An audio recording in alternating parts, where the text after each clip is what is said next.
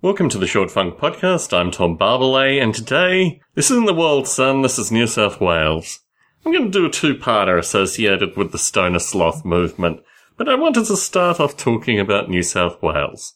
When I lived in Australia, I never lived in New South Wales. I lived in Canberra, Australia, for a majority of my time in Australia, which is like a little island. It's almost a bit like DC in the centre of Maryland, except New South Wales is like the largest state in Australia. And while Canberra, the Australian Capital Territory as it's formerly known, has like three times as many laws as any other location in Australia, New South Wales just always struck me as kind of corrupt, not really interested in, you know, resolving the corruption, kind of stuck together by corruption, in fact. Folks who've run the gauntlet of Short Funk podcasts will be familiar with the situation with Colin Winchester. And one of the curious things about New South Wales was, well, Canberra and Adelaide, South Australia, decriminalised cannabis, what, in 1993, so three years before medical cannabis reached California. New South Wales always had these draconian cannabis laws, and I speculated when I lived there, and it's easy to make the same speculation now.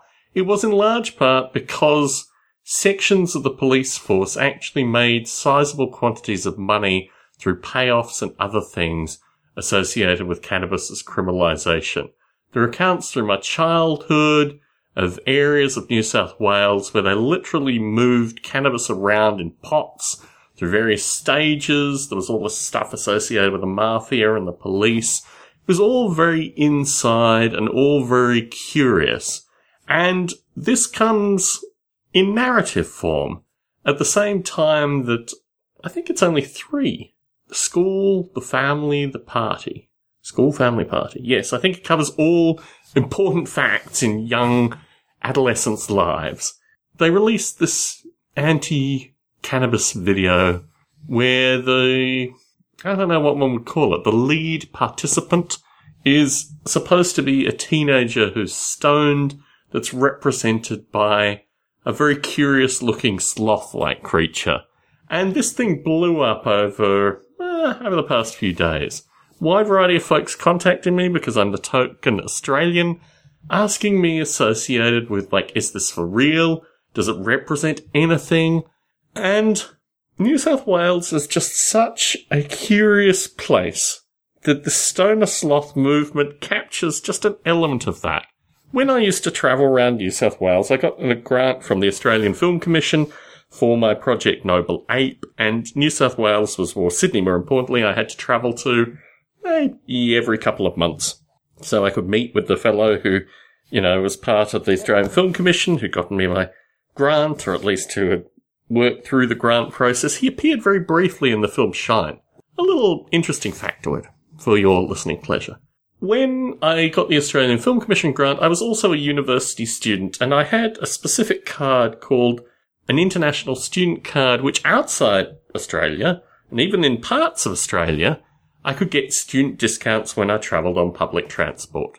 So when I came to buy a train ticket in Sydney with my international student card, I put it down and the rail person behind the counter said to me, this isn't the world, son. This is New South Wales, which I think captured every element associated with New South Wales for me.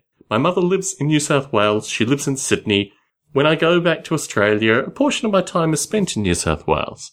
But I certainly don't consider it civilization.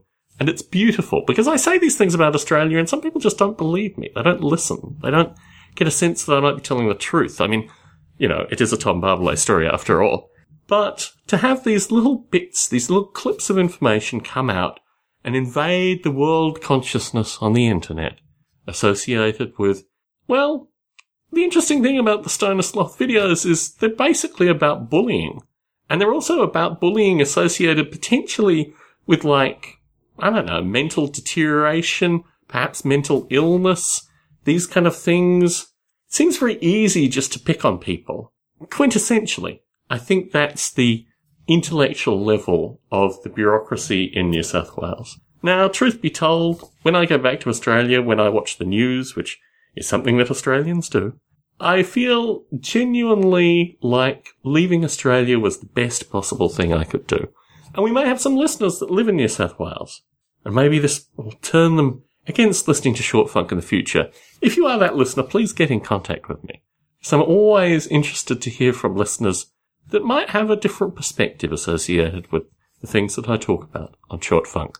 Tom Barbalet in San Jose, signing out.